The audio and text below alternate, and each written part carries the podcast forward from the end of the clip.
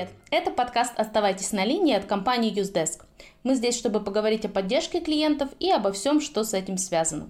Сегодня с вами, как обычно, я, Катерина Виноходова, кофаундер Usedesk, и, как необычно, отсутствует Кирилл, он сейчас в отпуске. Вы можете слушать нас в Google подкастах, Apple подкастах, Яндекс Музыке, ВКонтакте, Spotify и Кастбоксе. Ставьте, пожалуйста, оценки, пишите нам комментарии. Это поможет большему количеству людей узнать о нас и делать свою поддержку лучше. Пользуясь случаем, что я захватила студию, разберу сегодня для вас свой личный кейс, который произошел со мной реально, и э, рассмотрим его с точки зрения клиентского сервиса. Погнали! Недавно мы с друзьями отдыхали в Красной Поляне и взяли машину в каршеринге на сутки. Ну, по-другому там было нельзя, сдавать в почасовую аренду там, видимо, просто невыгодно. Прошли примерно сутки, мы как раз планировали выселиться из отеля, завершить аренду, выбрать новую машину. Но упустили очень важный момент. Мы люди максимально невезучие, не очень умные, и все, конечно, пошло не по плану. Во-первых, рядом не было других машин, которые мы могли бы забронировать. Во-вторых, пошел сильнейший ливень. Когда мы наконец нашли новую машину, нам надо было к ней подъехать и выложить сумки. Но нормальных мест для остановки не было. Нам пришлось сумки тащить под дождем. И в общем и целом мы примерно час провозились со всем этим. И вот когда мы все вымокшие сели в новую машину, завершили старую аренду, нам пришло сообщение о том, что списались деньги еще за сутки. Хотя мы превысили там, ну, каких-то пару минут, наверное. Естественно, у нас возникли вопросы к сервису. Да? Какие вопросы это были? Их было всего лишь три. Вопрос первый. Почему не было никакого оповещения о том, что время аренды близится к концу?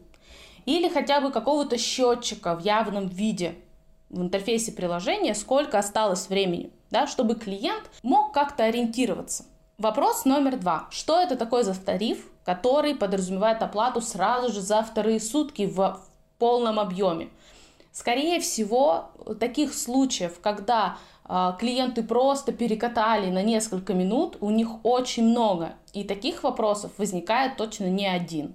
Третий вопрос, конечно, верните наши деньги, в конце концов. Э, как нам это сделать? Да, мы всего лишь пару минут воспользовались, заплатили еще 3000, что действительно очень странно. Ну, со всеми этими вопросами мы решили сразу обратиться в колл-центр. Как говорится, если ты обращаешься в компанию и взаимодействуешь с ее контактным центром, то вероятность того, что ты уйдешь недовольным, возрастает в 4 раза. Что, в принципе, и произошло. Сразу спойлер вам. Что нам сказали? Да, такие у нас условия, и с вас деньги списаны согласно этим условиям, все в порядке. Естественно, это не может устроить нормального клиента. Мы поругались э, и добились того, чтобы оператор в итоге зафиксировал заявку. Дословно, как они сказали, мы зафиксировали заявку и рассмотрим ее в течение, внимания трех дней. Ну, то есть вы понимаете, в течение трех дней.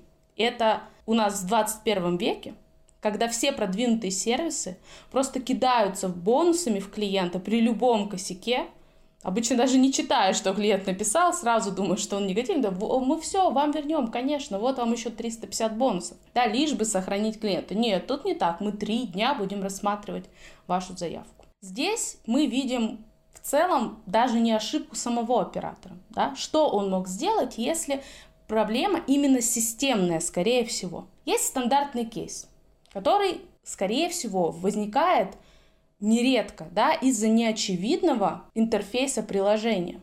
То есть это не возникло не потому, что мы такие плохие, там что-то не посмотрели, не узнали и хотим действовать против условий компании. Нет, просто нет никаких возможностей было узнать, сколько же времени прошло. Мы же не могли засекать это у себя где-то на часах. Вообще, по идее, сервис должен был про это сказать. А, и у первой линии в данном случае нет никаких полномочий для того, чтобы решить этот кейс. Заявки вдруг рассматриваются в другом отделе, и это исключительно долго. Вообще, в принципе, три дня ждать денег в подвешенном состоянии, если бы клиент был очень дотошный, да, но мы не такие, он бы даже мог попросить проценты, которые у него могли бы на эти деньги капать, если бы они у него остались на карточке да, за эти три дня. Но, видимо, таких заявок слишком много, в принципе, у них, потому что иначе объяснить рассмотрение это тремя днями вообще очень сложно.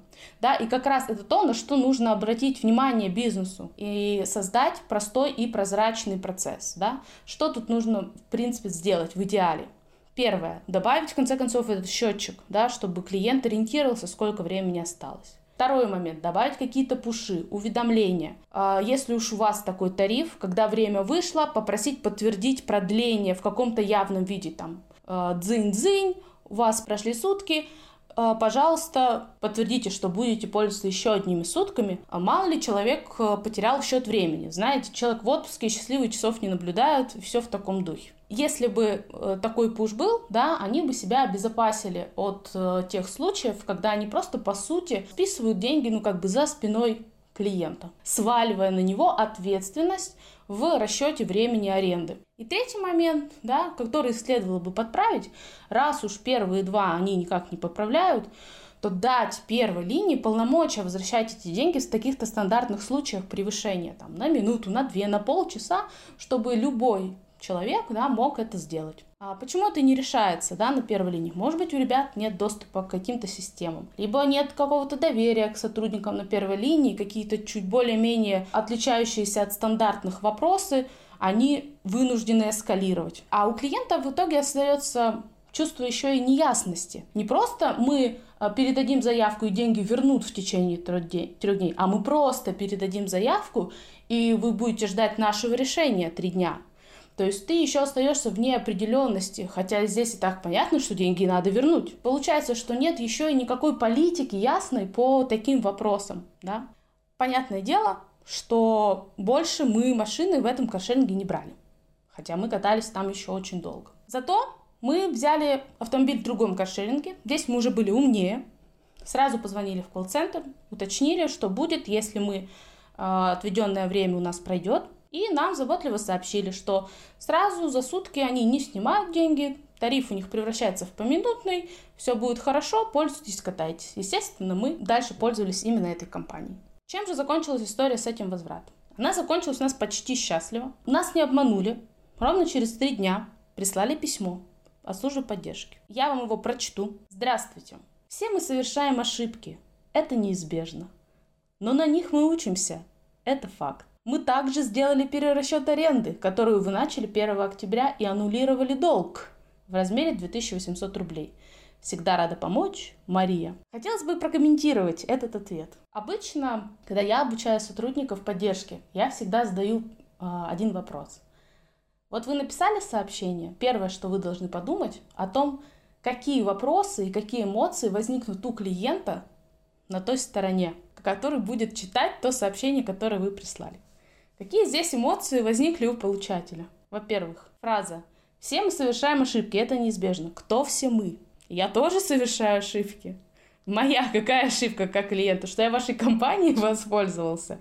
Ну, тогда, да, я научился на своих ошибках, это факт, больше я вашей компанией пользоваться не буду. Если они имеют в виду, что они совершили ошибки, то тогда где извинения? Зачем писать, что все мы совершаем ошибки? Тогда просто могли бы написать «простите нас» и все. Мы аннулировали долг, то есть я был виноват, я был вам должен все-таки. Почему именно такое слово «долг»? все-таки с намеком на то, что мы такие хорошие пошли к вам навстречу, несмотря на то, что вы сообщи, совершили какую-то ошибку. То есть абсолютно непонятно. Начинаются сообщения с каких-то философских размышлений, непонятно к кому относящихся. Дальше фраза «мы также сделали перерасчет», то есть также это значит к чему, то есть также это когда какое-то следующее действие да, обычно описывается. Здесь это слово абсолютно ни к чему не было. Да? Слово «долг» всегда рада помочь. Нет никакого упоминания о главной проблеме, да, которая была все-таки клиент обратился с претензией на то, почему нигде нет информации о том, э, сколько осталось времени. И в этом случае что должен был сделать, в принципе, оператор? Да? Он должен был ответить и на этот, в том числе, вопрос. То есть двумя способами. Либо дать рекомендации на будущее – как в следующий раз поступать. Да, например, засекайте время в своем телефоне.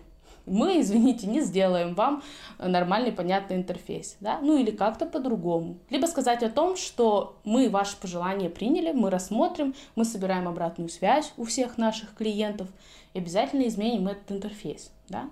Ну, то есть дать какое-то объяснение а, основной претензии клиента. Ну и, конечно, да, последнее, что следовало бы сделать, наверное, дать какой-то бонус клиенту, потому что у него случилась неприятная ситуация, негативный клиентский опыт он получил, и единственная вообще возможность была сохранить клиента, дать ему какие-то бонусы, либо скидки на следующую покупку, либо что-то еще. Здесь компания потеряла не только одного клиента, но и всех его друзей, которые рядышком были, ну и всех вас, которые слушали наш э, замечательный подкаст. Как бы в идеале нужно было ответить? Ну, во-первых, сказать очень просто. Вместо фразы «и аннулировали долг в размере таком-то», да, это чисто такая канцелярская фраза, надо было написать очень просто. Мы вернули деньги. Извиниться. Простите нас за то, что потратили ваше время. Поблагодарить за то, что клиент заметил какие-то не очень удобные вещи в вашем приложении. Спасибо, что обратили внимание на, недостат... на недостаток приложения. Мы добавим срок аренды в интерфейс в следующем обновлении, например. Оно будет тогда-то. Или мы передадим нашему продуктовому отделу, они нас все а, всю обратную связь обрабатывают. Возможно, что-то изменят. И в конце бонус предложить. Понимаем, что налажали, но будем рады, если дадите нам еще шанс. Вот вам 100-500 бонусов и скидок на следующую поездку. Такое бы сообщение хотя бы как-то скрасило впечатление в общем в этой ситуации. Но в результате мы, к сожалению, имеем какие-то философские а, размышления на тему вместо реального решения и возвращения лояльного покупателя чтобы не совершать таких ошибок, чтобы уметь выправить даже какую-то провальную ситуацию, чтобы научиться клиентам в тексте доносить информацию так, чтобы они понимали, чтобы они с вами соглашались и чтобы они были довольны, записывайтесь на мой курс. Небольшой продукт placement сейчас прозвучал. Чтобы записаться ко мне на курс, пишите на почту мою ksobakusdes.ru. Мы ее оставим в описании этого подкаста. А, новые курсы будут стартовать уже с января, поэтому у вас будет время подумать, все обсудить и начать Новый год уже с нового качественного сервиса. И на этой позитивной ноте я хочу сказать о том, что мы торжественно завершаем этот сезон наших подкастов – Желаем вам хорошего Нового года. Услышимся в следующем 2021 году. До встречи. Пока-пока.